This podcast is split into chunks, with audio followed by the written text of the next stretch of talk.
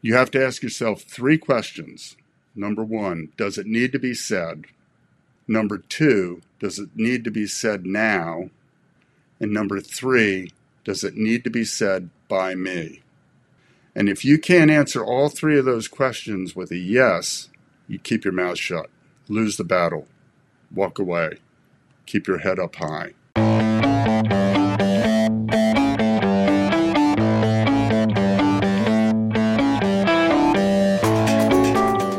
Vetex International, this is Blunt Dissection.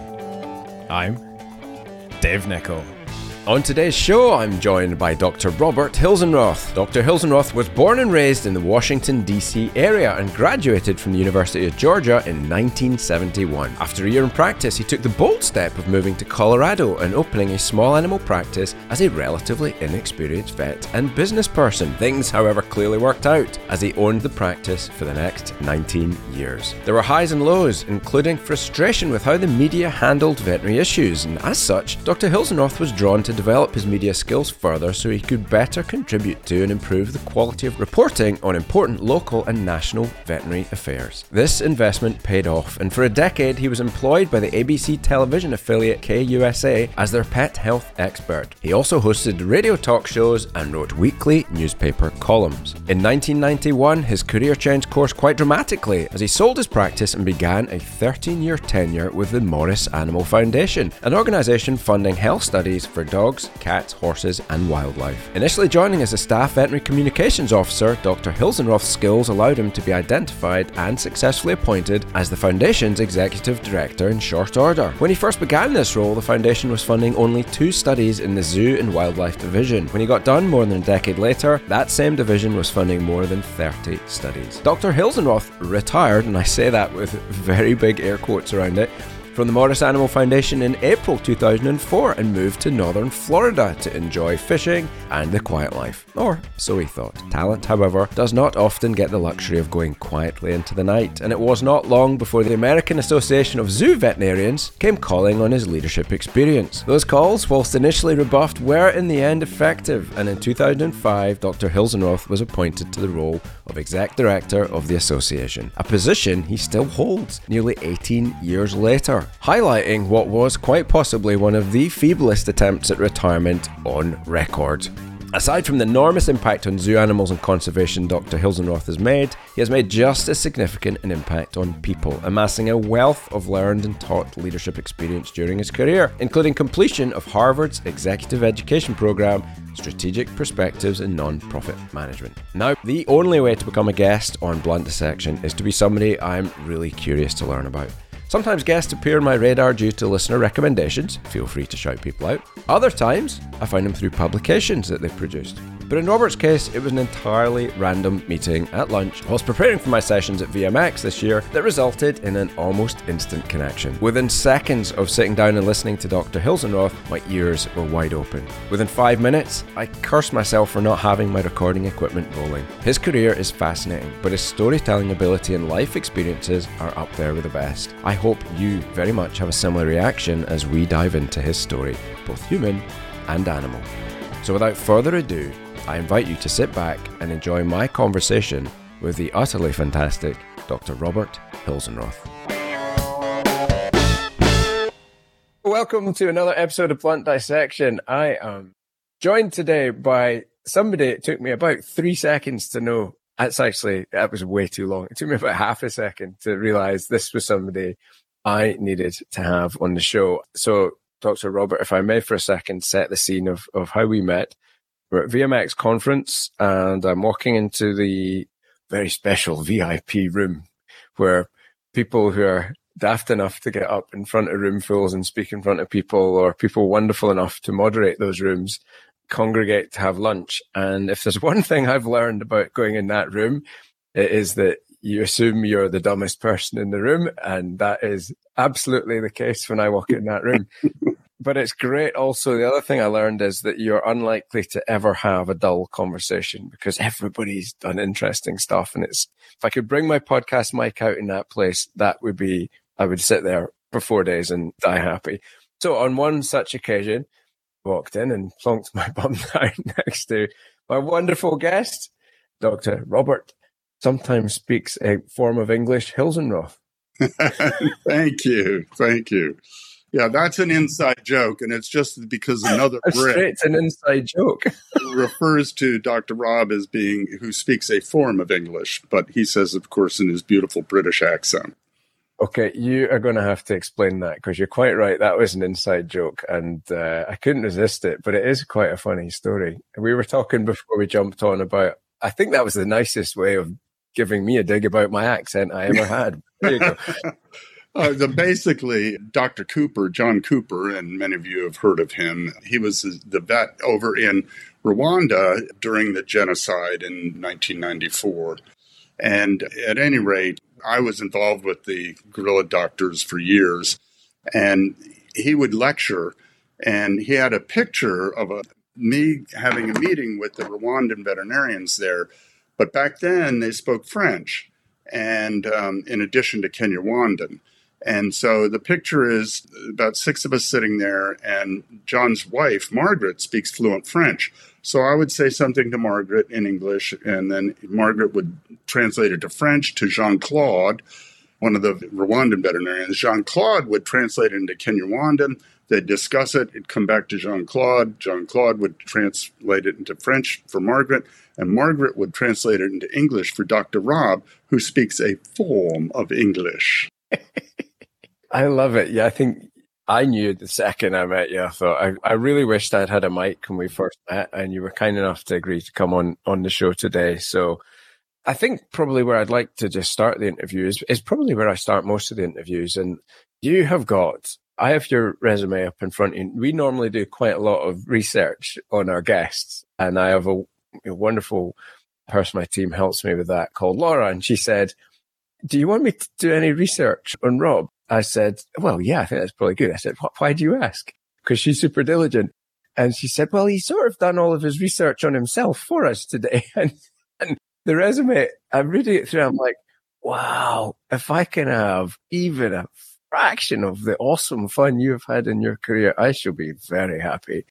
And, you know, as I, have been reflecting on it and, and one of, maybe one of the questions, and this is probably a later question is when I look at your resume, and with the work, a lot of the work that I do with people who seem to, you know, veterinarians, younger veterinarians entering the profession now seem very uh, itchy feet's not the right word, but seem very unsettled earlier in their career, don't settle into it. And there's an awful lot of discontent. And I look at, you know, I look at the way they feel and this sort of attrition we've got. And I look at your resume and I think, are we going to see people with such rich, diverse, resumes wandering through veterinary medicine as you have here, because it, it really is utterly bamboozling. Like we, we'll put a little bit more detail into the show notes, and perhaps that's that's not even a question, that's an observation. But I am super interested in how did you find your way into veterinary medicine? What was the inspiration?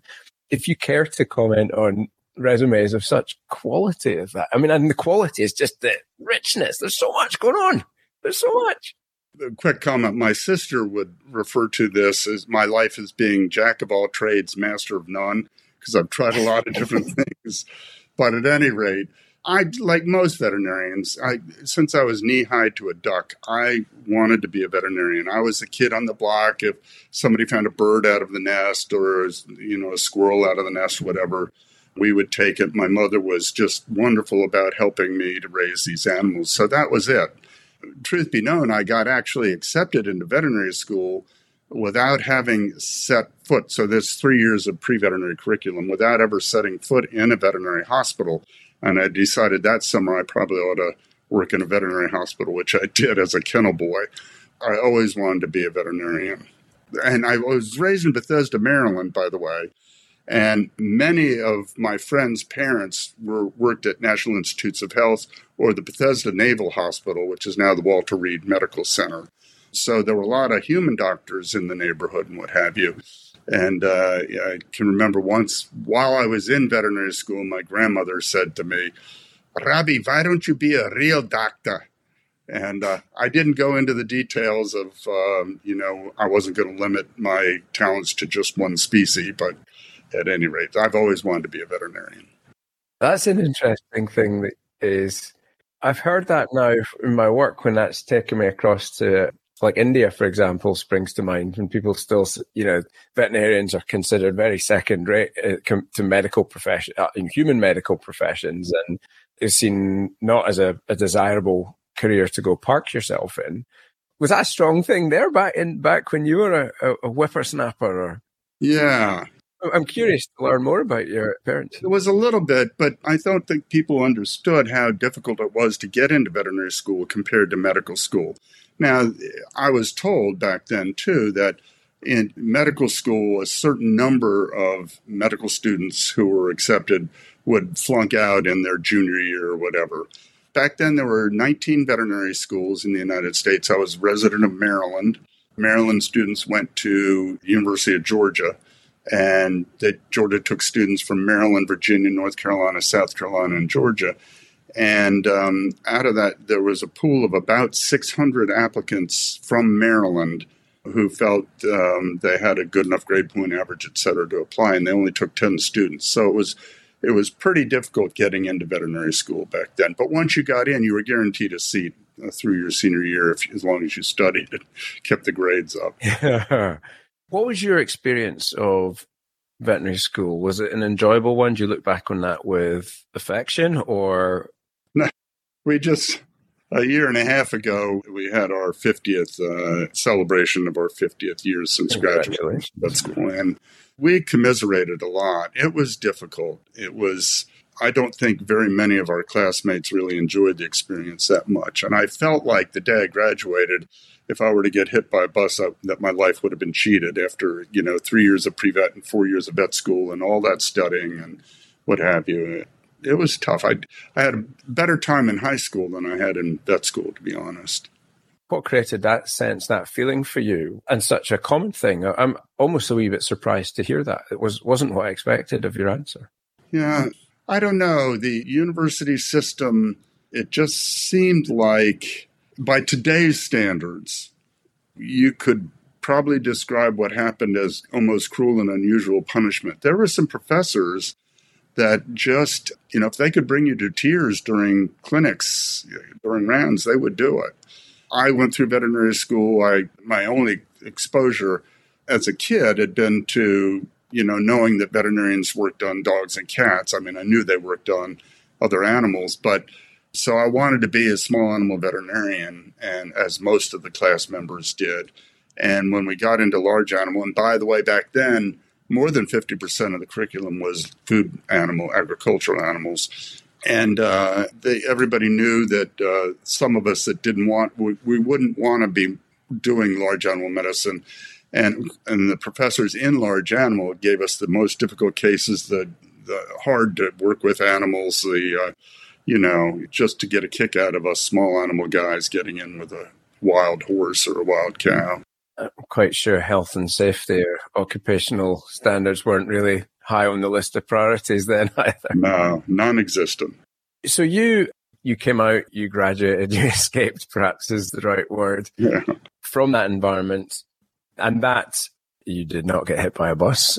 So talk me through sort of the career pathway. You know, you, I mean, I think that the the hospital ownership. There's an early sort of zoo input there. Then, you know, long time owning your own practice, aerobics instructor. I mean, that's just a. You're bringing up stuff I've forgotten about.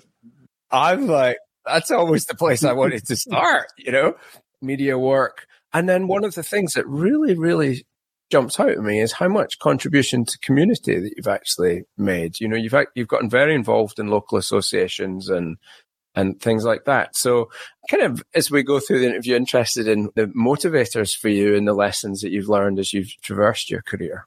So, basically, when I was in high school, I was very involved in Boy Scouts and went through all the ranks and what have you.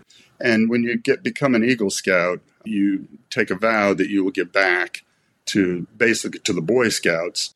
And so that's kind of where that started me in the direction of doing community service and what have you. But anyway, I graduated from vet school, took a job in Maryland for one year in a small, very busy small animal practice to try to get as much experience under my belt as I could. And then I moved out to Colorado. While in Boy Scouts, I had gone to a Boy Scout ranch called Philmont in northern New Mexico for two summers. And uh, I wanted to get out to that area. A boyfriend of mine and I had made a vow that if we ever grew up, we'd live in Colorado. Neither one of us has grown up. But I lived, and moved out to Colorado, did relief work for about six months, and then just bought a little building and started my practice. Um, oh, practice for about 20 years, but right away I got involved with the Denver Area Council of the Boy Scouts and then the Denver Area Veterinary Medical Society. Went through the officer ranks and became president of Denver area, and I think it was 1980. And um, at that time, a new disease was coming around in dogs called parvovirus and it hit the East Coast and the West Coast, but it was moving in toward the interior part of the country. And we got a couple of requests from some of the media in Denver that what's this new virus and what have you. And we told the media I was going to go to the American Veterinary Medical Association meeting that in July. And I said, when I get back, we'll have a news conference and I'll give you all the updates and we'll let you know where it's coming. Well, while I was gone at that meeting, one veterinarian in Denver saw a case. It was a couple that were traveling with their dog through cross country came down with parvo in Denver.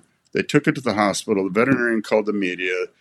Everybody came out and did uh, you know did a story on it. All three, all four television stations back then, radio, newspaper.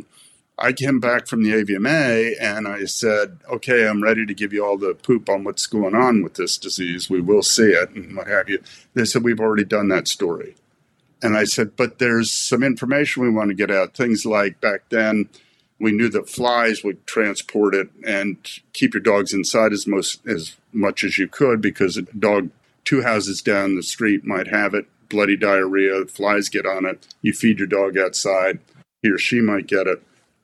Media ignored me. So for the next five years while i was practicing and all this kind of stuff i bugged the media. I had a, a intro actually from a guy with the boy scouts to do pet information on the media. And finally, in 1995, I got a call from the KUSA, that was the ABC affiliate at that time, that they were starting a news show and they wanted to have a veterinarian on one day a week.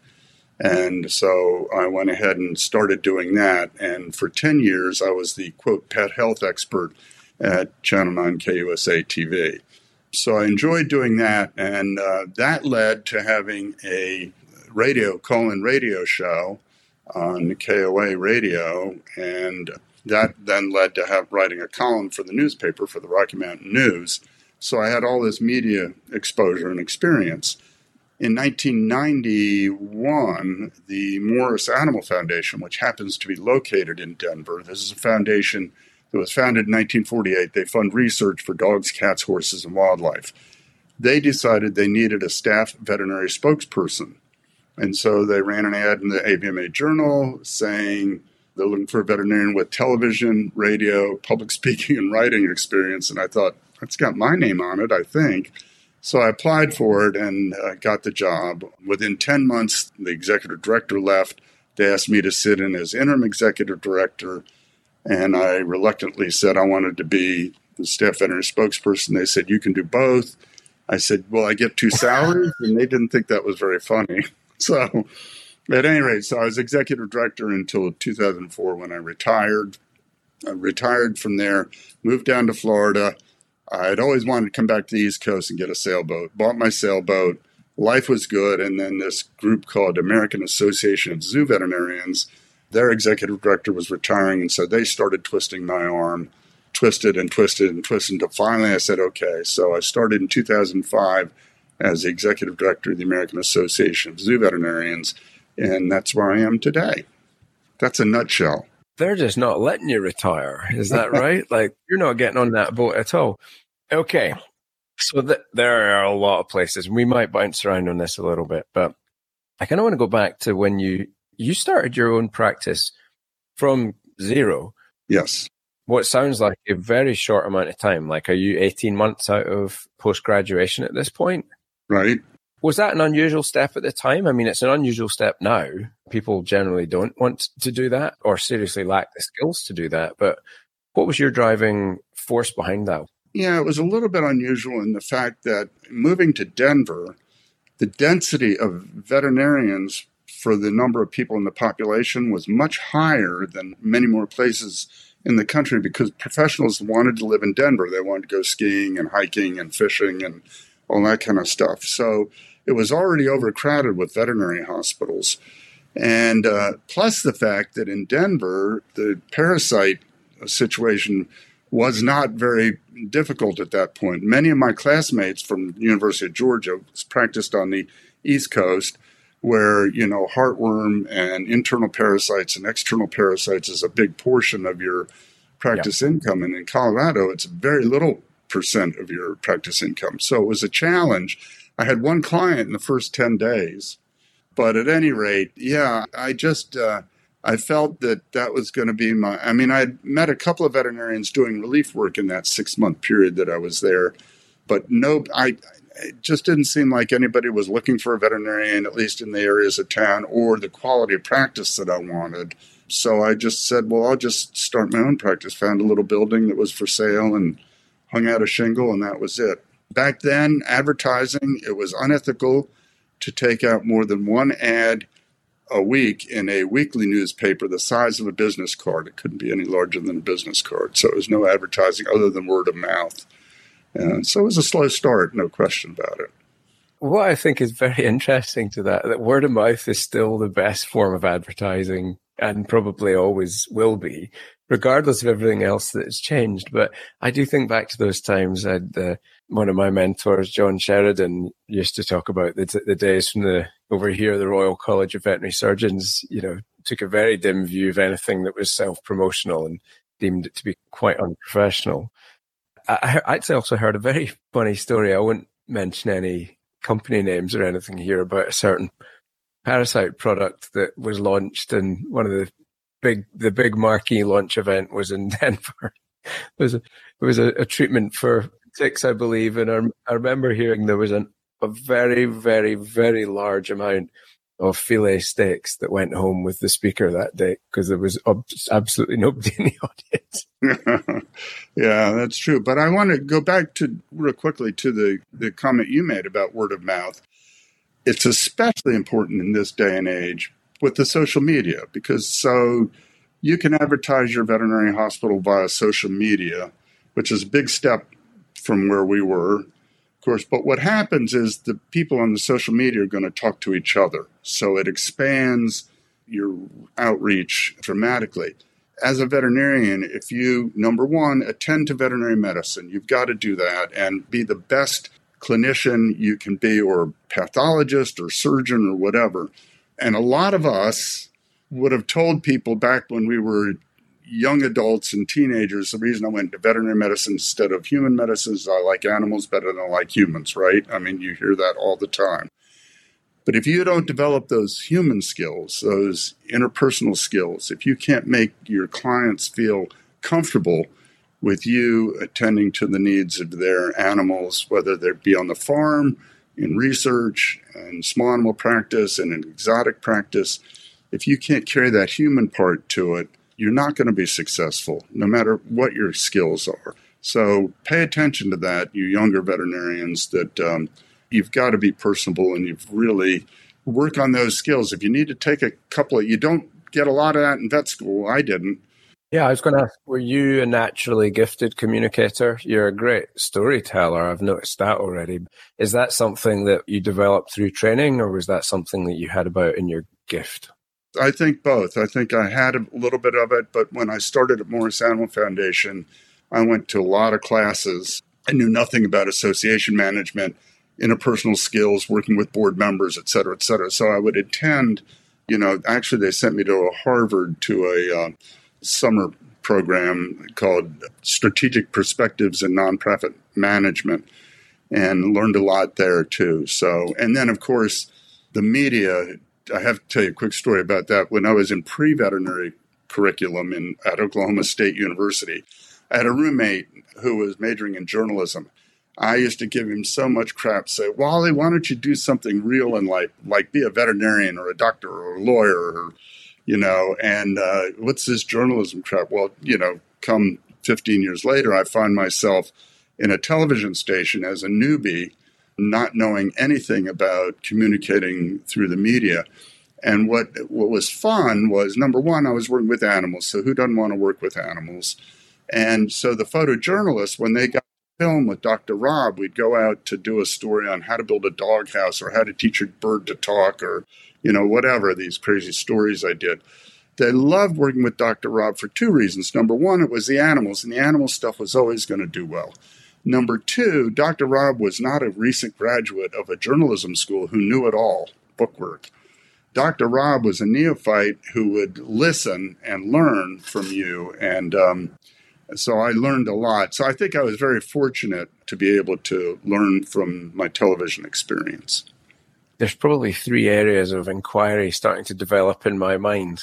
And, you know, not to sort of turn the light around and show the sort of inner workings of how podcast interviews kind of come together, but you know, there's a lot of research and then there's a plan and then there's often, or what I've noticed is that the real plan starts to show up once you get into the conversation. And maybe that's just the way my brain works. But, uh, I would like to sort of just dwell on this because I, I think using your sort of really rich career experience as a backdrop and perhaps a launch pad for stories.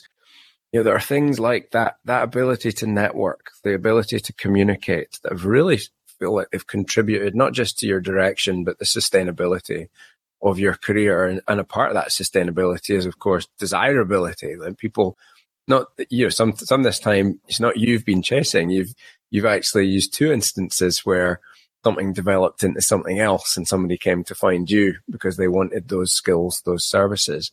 I'm kind of curious if there are any lessons that you would have for, and this is regardless of generation, but, but our colleagues listening to the show, of which there are many thousand all over the world, and people can sometimes feel a wee bit lost sometimes in veterinary medicine. You know, there is this sort of narrative. I don't like it. I don't, whether I agree with it is neither here nor there, but because it is people's experience. But people are, this is a difficult time for veterinary medicine and, and we hear of, of people struggling.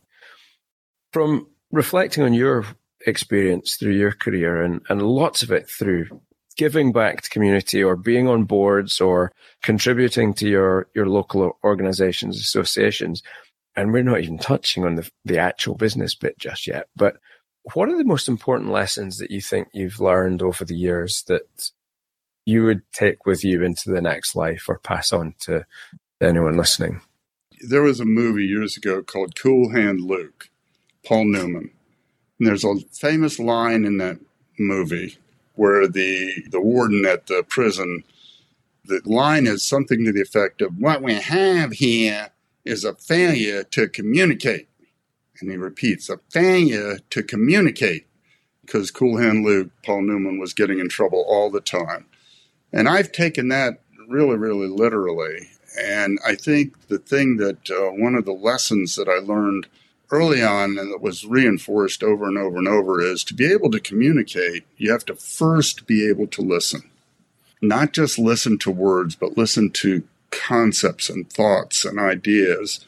I think that if you can learn to listen, the other half of it, expressing yourself, comes fairly naturally.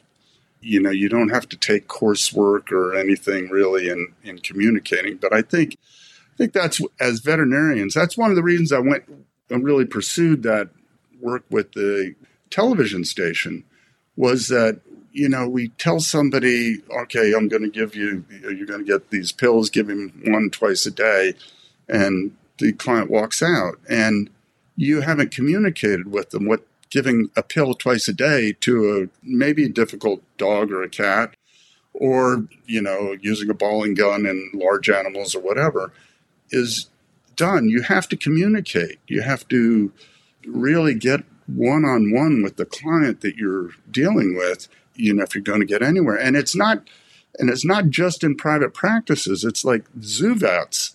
You know, the animals are owned by the zoo, but the client are the keepers. And if uh, people go into zoo veterinary medicine, and a few of them don't make it because they don't understand the relationship that the keeper has with the animal and they can't communicate with the keeper and they won't you know i'm the vet don't ask any questions we're just going to do this that isn't going to work So I think communication is the number one thing that I would like to take to the next life. But I'm coming back as a dung bug. I'm sure, sure of it. Oh, like that's you're sure? No, that's not your desire. Not my desire. That's probably what's going to happen, though. Yeah, that was good. I was going to like, wow, that took a turn for the decidedly odd there.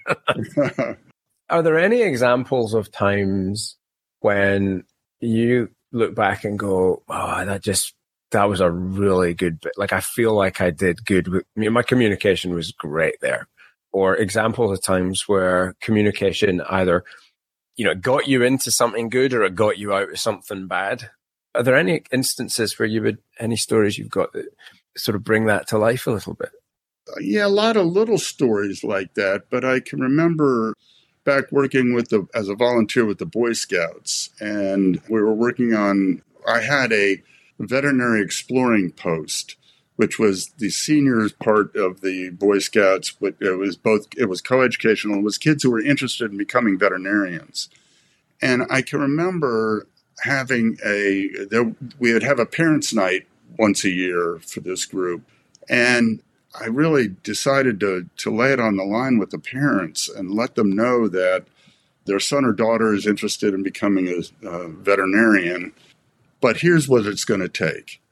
And I just, you know, I told them financially what it was going to take. I told them time wise what it was going to take, about the emphasis on getting good enough grades to get into veterinary school, having the, you know, the requirement that you really had to stick to it. You couldn't, it wasn't just something you could casually wander in and out of. And um, after I did that, the uh, Denver Area Council then asked me to speak to other exploring groups parents' nights to communicate that message that it's it's you know it's all fun and games in the exploring post to see the end product, but getting there is the commitment, and and uh, I think I was fairly successful with that one. As far as I can remember, many times in board meetings with the uh, Morris Animal Foundation, many of you know the late Betty White, was a great animal lover. She was a, a, board member of Morris Animal Foundation. I met her in 1988. Actually, I interviewed her, and then she and I became very good friends at Morris Animal Foundation, starting when I started in 1991.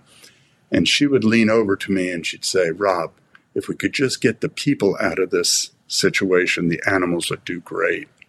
Because we were dealing with on a board like that, you're dealing with egos. Everybody wants his or her own way and um, once again, I would fall back on just listening and trying to figure out where people were coming from. Why does this person want um, Morris Animal Foundation to be a household word? Which the our public relations team was saying, no, it only needs to be a household word for the families that like animals, that are philanthropic, and that, that have money to donate toward helping animals. So, you know, it goes back to listening, but I I never won that battle, I have to say. There's a great there's skill and art to putting to dealing with, not putting up with, I shouldn't say that, but to dealing with boards and board members. But you have to put yourself in their shoes and try and see where they're coming from. And that applies to practicing veterinary medicine. Years ago, before we had leash laws, a dog get hit by a car. The owners would come in distraught. You've got the mother and the father and the two kids. The Dog's got a broken leg and uh, with a, a, compound fracture. The mother's angry because the dog bled on the carpet and she's going to have to try and clean that. The husband's angry because he's going to have to pull out his wallet and pay some money for to get this repaired. Both of the kids are crying and they're all angry at me. But I didn't leave the gate open. But there's still, it's misdirected anger and as a veterinarian, if you can understand where they're coming from, why are they angry at me? I didn't drive the car, I didn't let the dog out, what have you. I'm here to help. You know, do your best to try to look at the world from the other person's view. Which also, really quickly, and I'll stop talking. Reminds me. It reminds me of the. You know what the golden rule is? The golden rule is to treat other people as you would like to be treated. That's passe. It's the platinum rule. Treat other people as they wish to be treated. They might not have the same values that I have. So you need to figure out what their values are and try to treat them the way they want to be treated. Now, before we get on with the episode, a quick word from today's show sponsor. Introducing the Vet Career Concierge Service. It's an easy way to find your dream job, and it's a brilliantly simple concept. Instead of wasting time searching through thousands of practice jobs that might be a good fit but frequently aren't, let the Vet Career Concierge do the hard work. All you have to do is register, tell us all about your skills and what you're looking for from your next practice. Then your Career Concierge goes to work filtering, matching, and approaching only practices who are a good fit. If you like the sound of a practice and you want to meet, your concierge will coach you through the interview process, help with negotiations, and work to ensure you have a smooth transition into practice when you accept a role. They'll even stay in touch with scheduled career check ins to make sure you're happy. The service is open to vets and vet nurses with at least one year in practice and legally able to work in the US, Canada, UK, EU, or Australia. To register, visit vetxinternational.com forward slash jobs, and all registrants will be entered into a prize draw where you could win an Apple Watch, Magnum of Champagne, or one of several Amazon gift cards. Registration and membership is free for vets and nurses, so head to vetxinternational.com forward slash jobs to sign up today. Now back to the show. Where do you pick up the clues for what those values might be? And what do you do if you can't do that? Because that's an easy that's an easy thing for us to say here. It's actually it can be quite a challenging thing, especially when you're under duress, you're under fire, and you're you're feeling very defensive in a situation like that. Quite understandably, how do you manage that complicated emotional en- entanglement that's happening there with people mad on one side, misdirecting anger at you? You're now potentially your hackles are going up, and you're getting defensive at best and potentially a bit angry back. But you've got this professionalism boundary that needs to check that. But often the filter it leaks through, and whether it's a word, a comment, a intonation, a way you look, or worse if you lose it, how do you channel that? Uh, what advice would you have, or what has worked for you? Well, I think you use the skills that you developed in veterinary school, the, the disciplines that you developed in veterinary school. Like in junior surgery, the um, professor would walk around with a hemostat or you know some instrument, and if you picked up an instrument wrong, he'd rap you on your knuckles. Have you? You know the discipline of don't you know once you put the mask on, don't rub your all those disciplines that you learn. Behavior, your behavior, you can learn also to manage that and the discipline, and so you take as much of the emotion out of it as you can. It's okay an hour later to think back about this office call you had with this client and what have you, and think about what you would have done differently.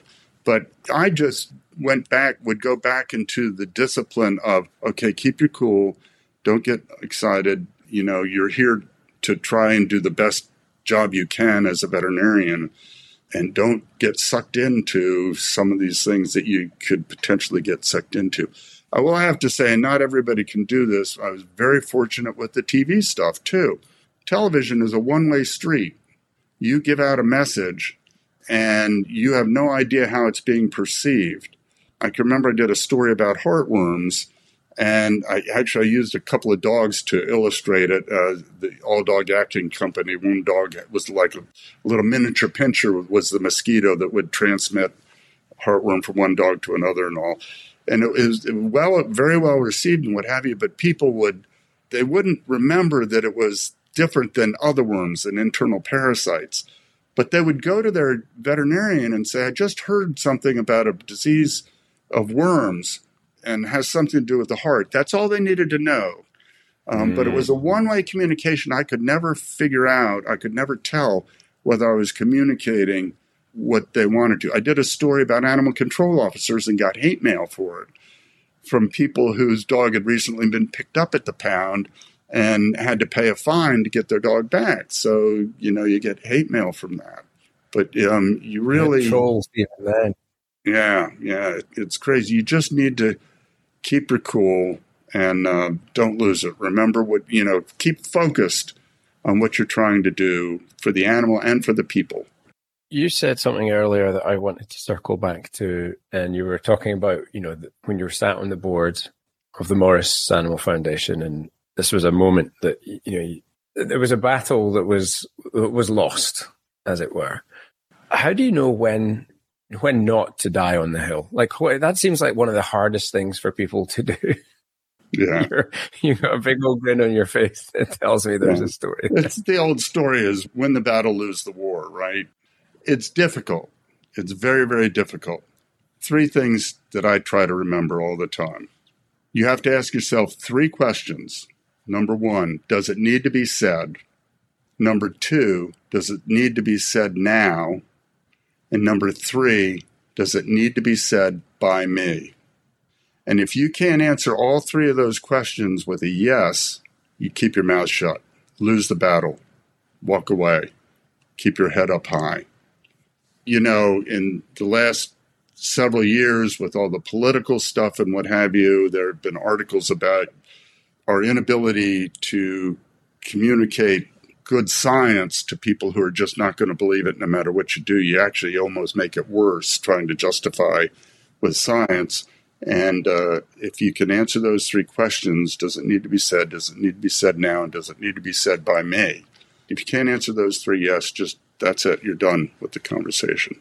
I do like that because sometimes you think, well, particularly in that, that, that is a very febrile setting that seems to have developed around just about every issue that might have been considered a debate now is there's no debate. There's just a bunch of people yelling at each other from the different side of the football pitch. None of them have the interest in winning. They've all just got the interest in being in yelling, it seems.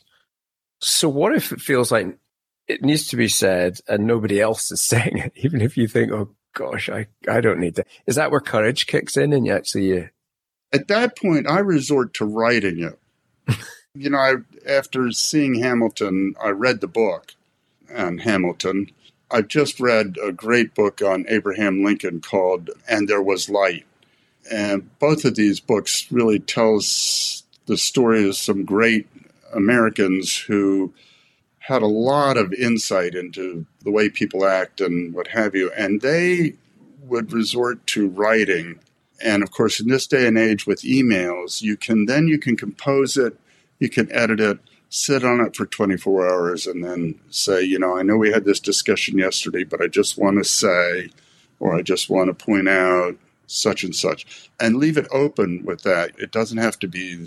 It doesn't say, and I'm right and you're wrong, and you know that. yeah, it's not the last word or trying to score the last point.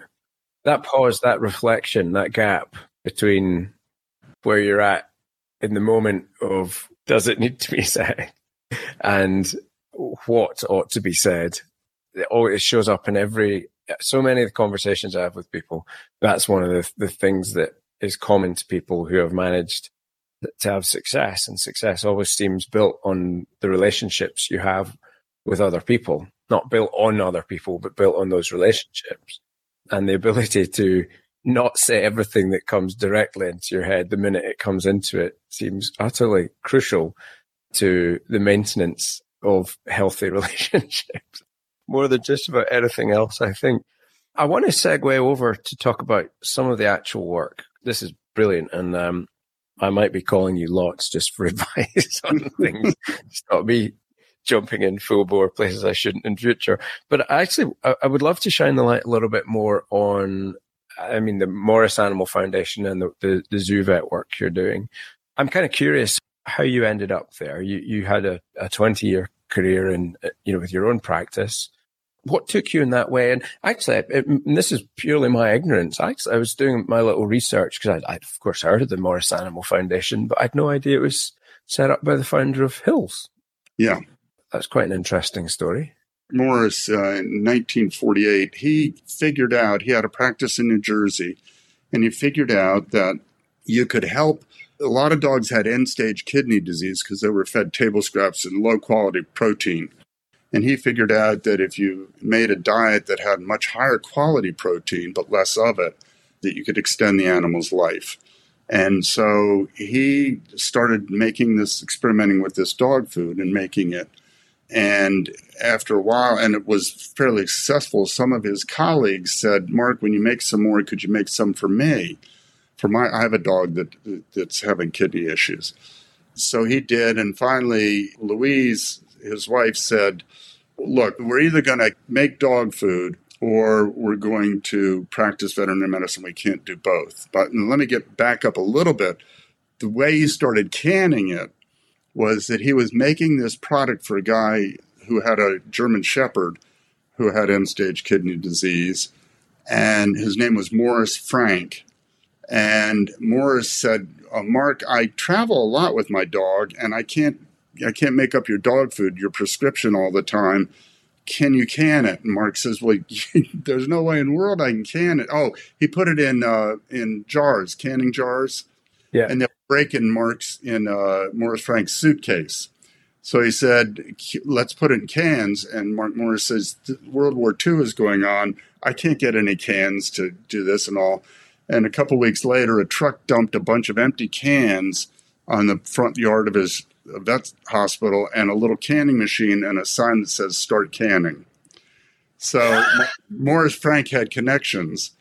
At any rate, so he was canning it, and Louise said, um, "We've got to. We either going to can dog food or we're going to practice veterinary medicine." So he contacted Hills Packing Company, which was a human packing company out in Topeka, Kansas, and got them to write the prescription to make the dog food as a prescription for him, and that was a birth of KD, which was the original prescription diet that led on to all the other ones and Hills and what have you. But they um, the interesting part of that story is the reason Morris Frank traveled with his dog, and his dog's name was Buddy.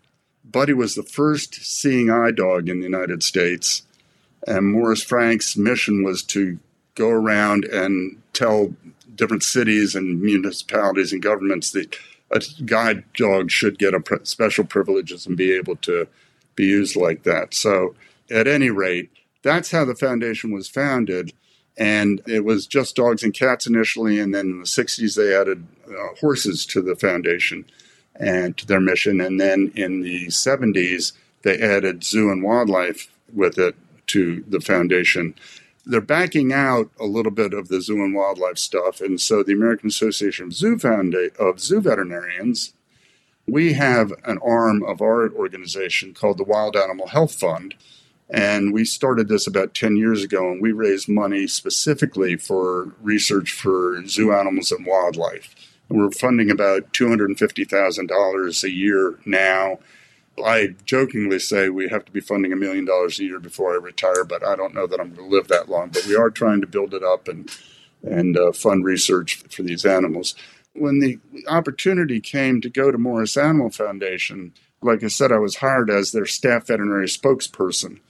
And one of the things that actually, when I got into the television five years earlier than that, six years earlier than that, I was frustrated by the fact that veterinarians are not the best communicators in the world.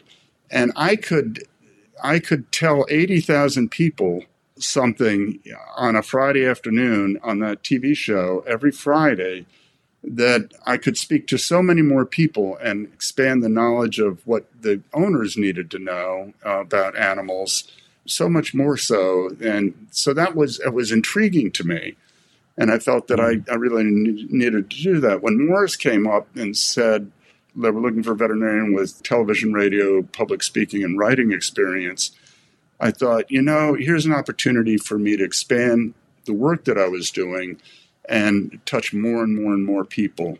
So it was a no brainer. I, I, mean, part of that was being in the right place at the right time, too.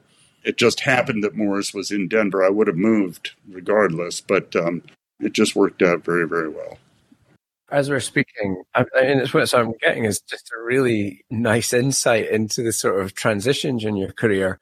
And one question came completely out of the blue into my head was, and that was, how did you decide, or at what point did you decide en- enough's enough in practice and, and this other thing became a big deal for you? And I asked that again, I, I often ask questions from a purely selfish, my own learning point of view. But, you know, that, that was a, a challenge for me to leave practice as well. For me, it was after 17 years in practice and owning my own hospitals.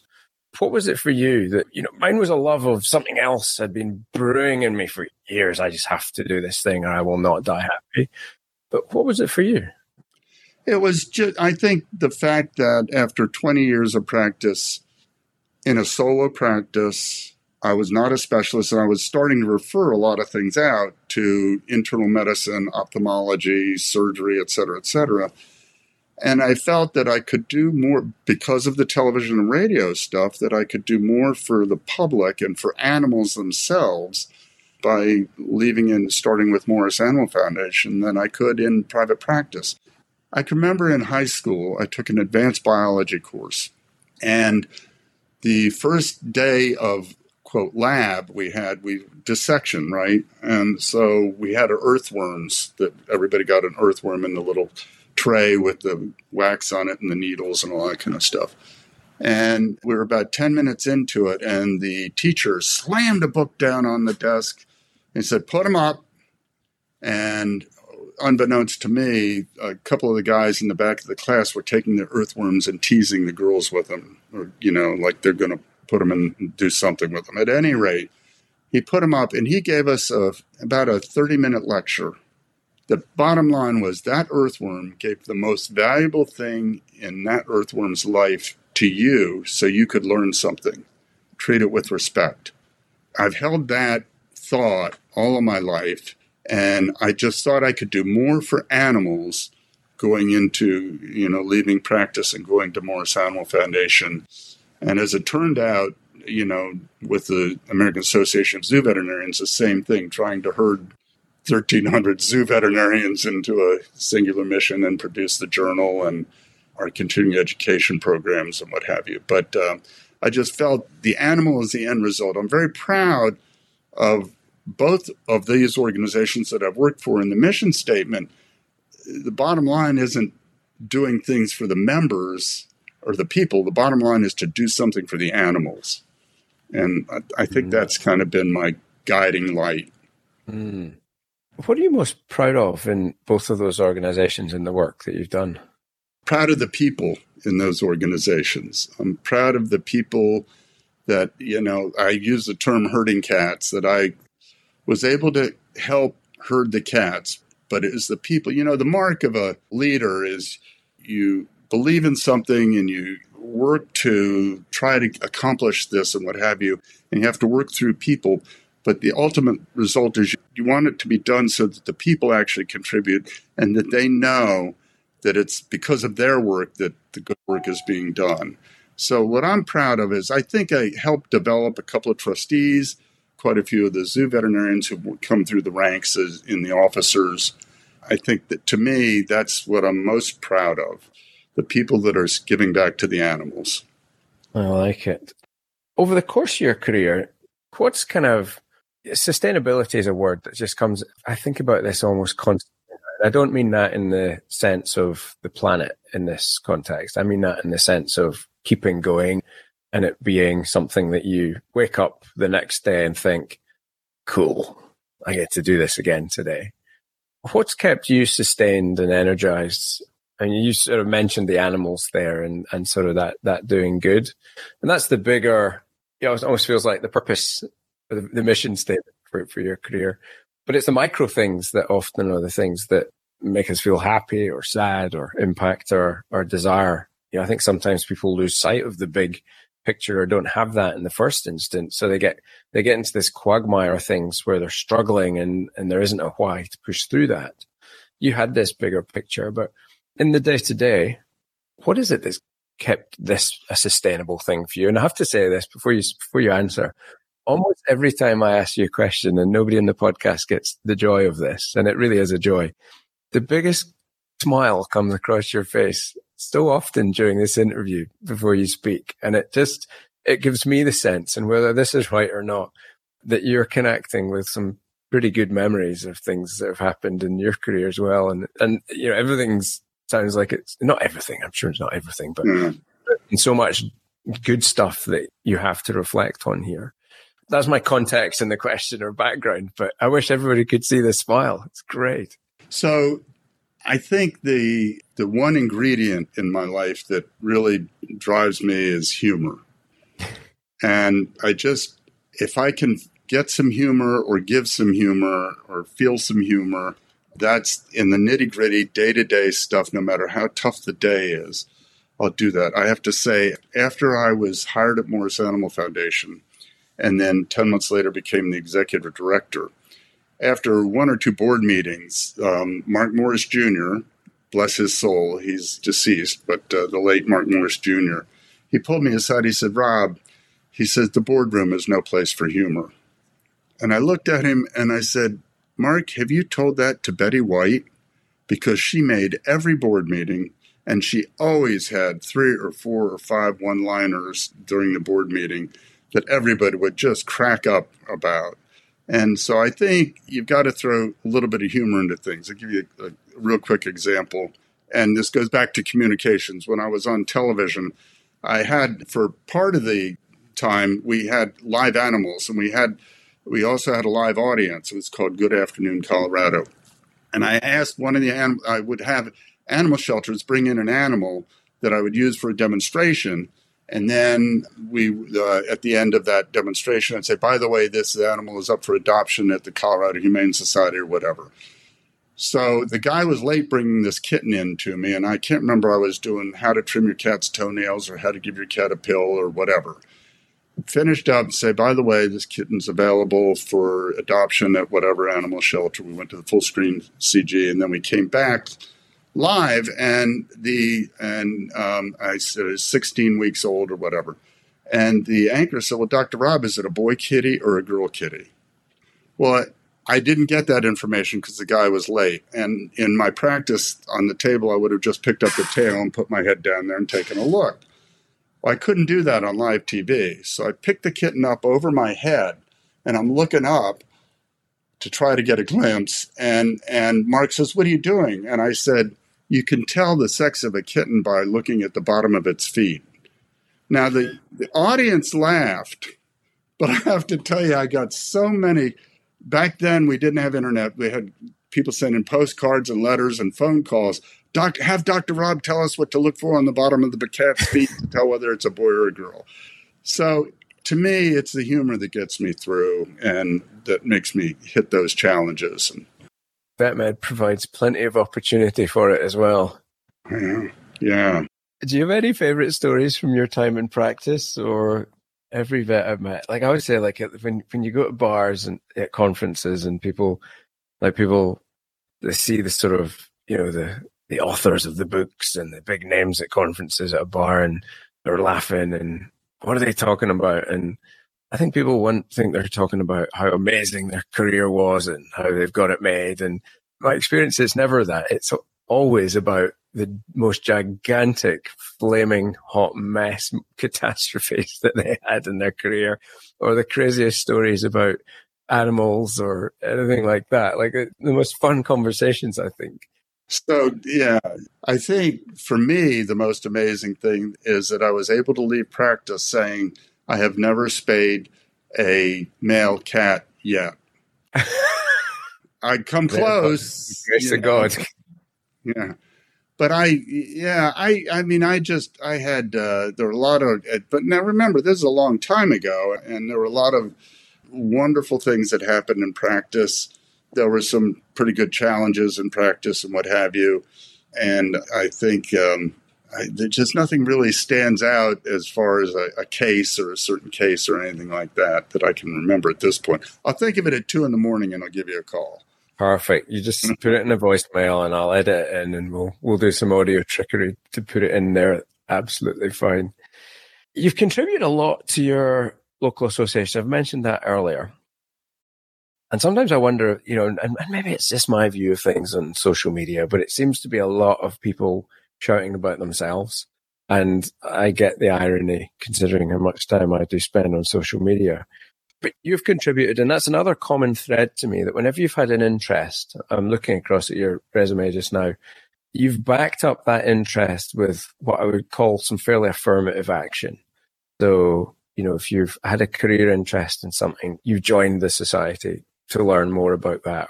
Or, when you moved into media, you joined a society dedicated to media and learning more about that craft. But you didn't just stay there. You ended up, you weren't just taking, you were clearly contributing as well, the, the amount of time you were there and the, you know, the officer positions that you took.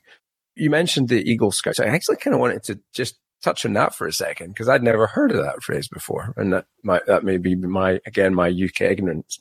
But I researched on that and it's a vanishingly small number of people get to be Eagle Scouts by the sound of things. So I was kind of interested in that. And you mentioned that that sort of drove a lot of the contribution that you had or that value of contribution. what do you get back out of contribution? Is that something that you encourage in others? You know, again, particularly next generation vets coming through. Like, why join an association? What What are the benefits beyond the what's in it for me for that kind of activity? It's not that are not what's in it for me because all of it is what's in it for me. Let me explain.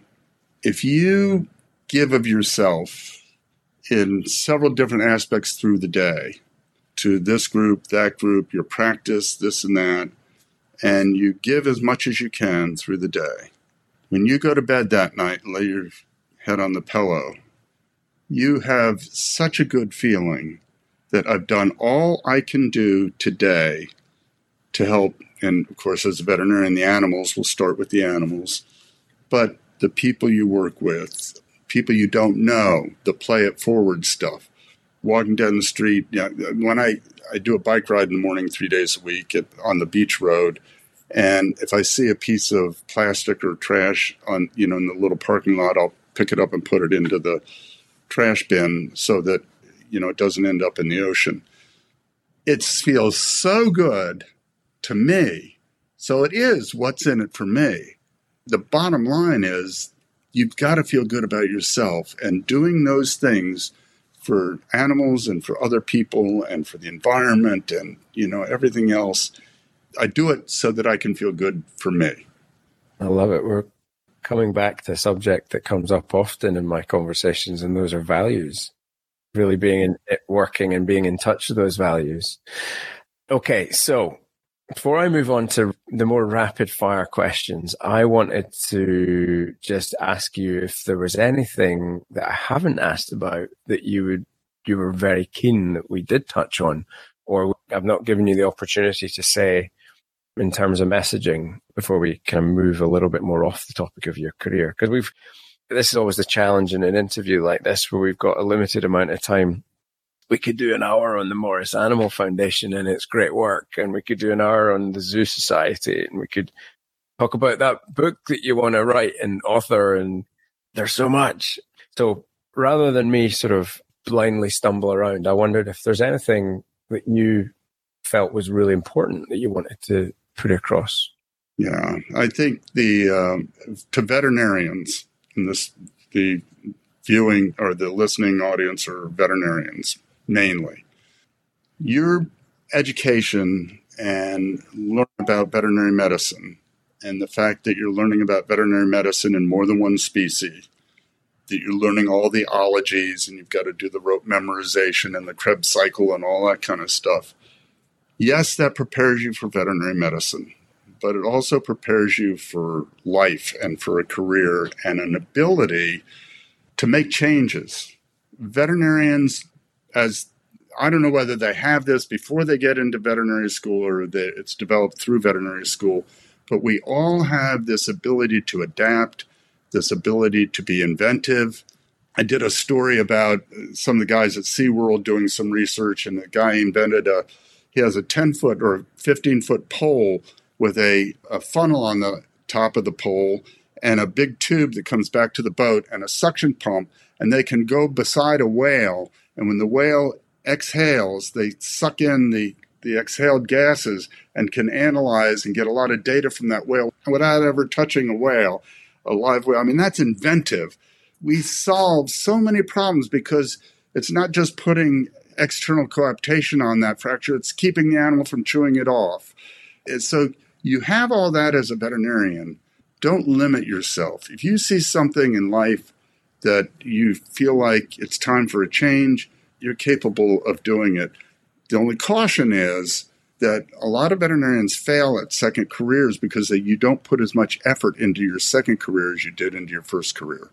So if you do decide you want to move into something different or a different aspect of veterinary medicine, use the same commitment you did to get into and out of veterinary school, and you'll do fine how do you keep yourself energized to that level? I think that's a really interesting point, particularly with this sort of notion of a career passport and this almost a portfolio career. Like you, you're almost a poster child for an early portfolio career. I mean, you you did the time in practice, but then I mean, heck, you're you're still doing your career now.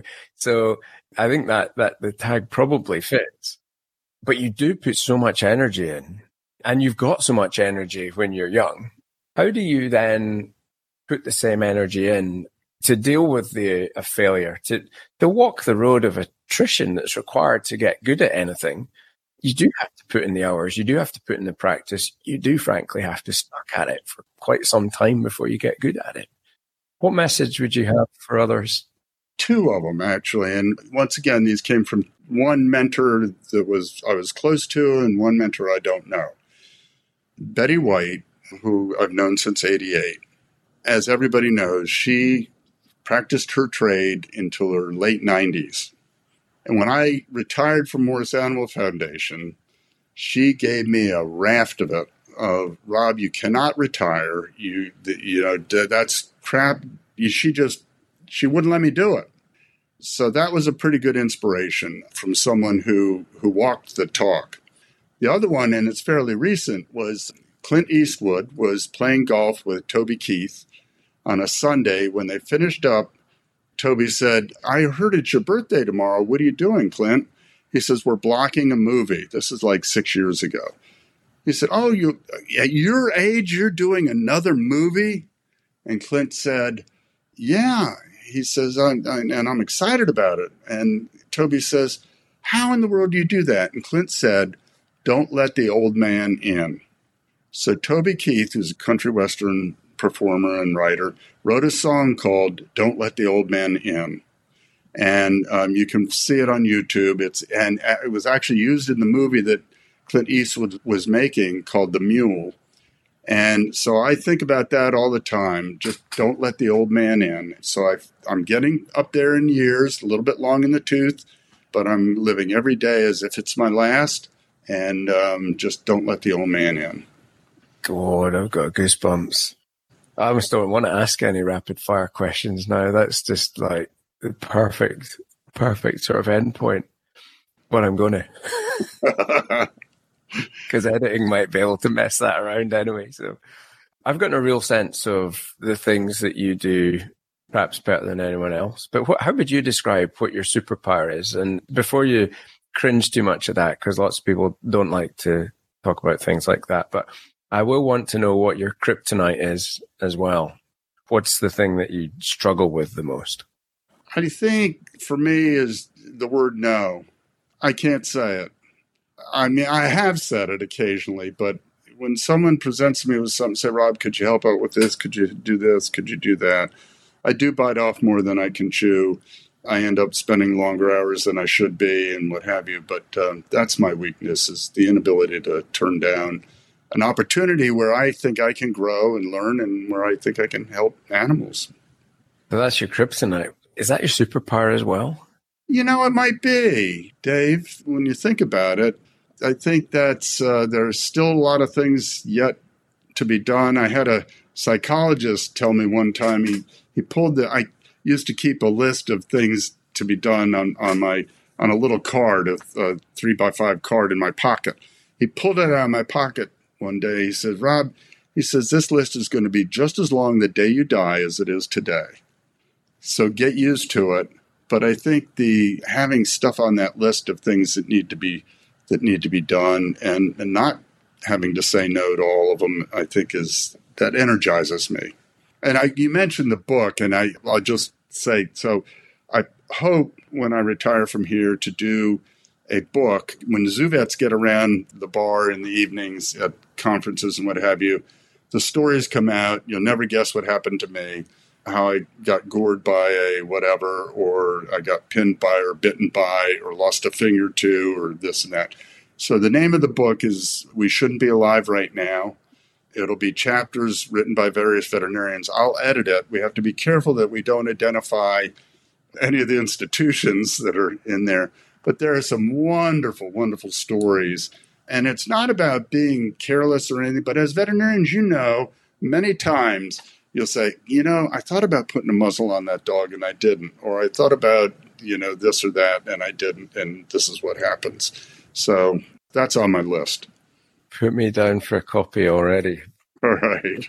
That, that might be quite an amusing book, I suspect.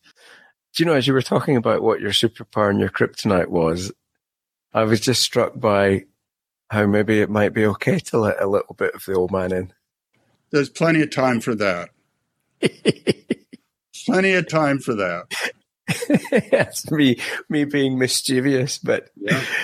okay, so what was the best piece of advice you ever received? And the part two of the question will be what is the worst piece of advice you either received or you gave someone? You can choose either side.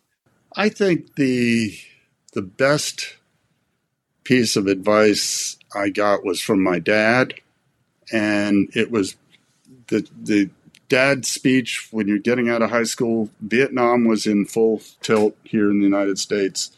If you didn't go to college, you went to Vietnam.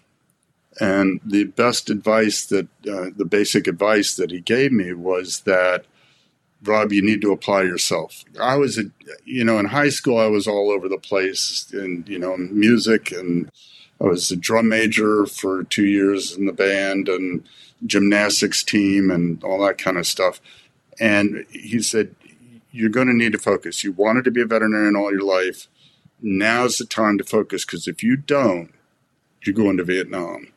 And Vietnam, for a lot of people, was a death sentence. So that was hmm. that was the best.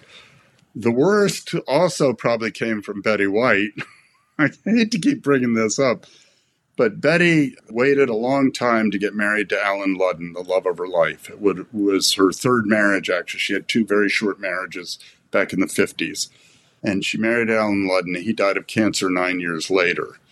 And she regretted that. And I had met a person who I had romantic interests in, but we lived apart. She was in Aspen and I was in Denver, and we kind of rushed into it. I was 50 years old at the time, and had we lived together or been together in the same city, I would have known that she had some mental issues that were really serious and what have you. And we did get married, and it, it only lasted four years, and she had, actually was institutionalized but the worst advice from came from Betty saying, you know, do it because you never know how long you're going to live and all that kind of stuff. So, but it was all learning lessons, right? Oh, it's only a failure if there's no lesson learned. That was a piece of advice I was given by another guest. Very good. Which I've tried to remember a lot. yeah. You've mentioned a few books as we've gone through, or movies or songs, actually, and I'll try and capture those and, and maybe put links up to those in our show notes. But is there a particular book that you've read in your life or recently that has been impactful for you, or perhaps you've been inspired to give to others that, that stands out for you? Yeah. What first came to mind was I read Les Mis. Oh, yeah. and Hugo's um, book, that, and it's all 900 and some odd pages with sentences that are a page and a half long and that kind of thing. That really inspired me as far as learning about, you know, the French Revolution and people trying to do something about their situation to better their lives. So uh, that was really, really, really important to me. That's um, that's I'm probably now up there. Yeah. kind of now tempted to ask a bit about the behind the scenes there and, you know, what did that inspire in you? I mean, there's so many heroes in that novel, and there's so much emotion and human trauma and all that kind of stuff. So, I mean, the story, the initial story of Cosette's mother having to, you know, pay this kind basically ransom for somebody to take care of Cosette and and all, and the struggles she went through, and then down, uh, she got fired from the factory and ended up on the street, and then um, you know ended up getting a disease and dying.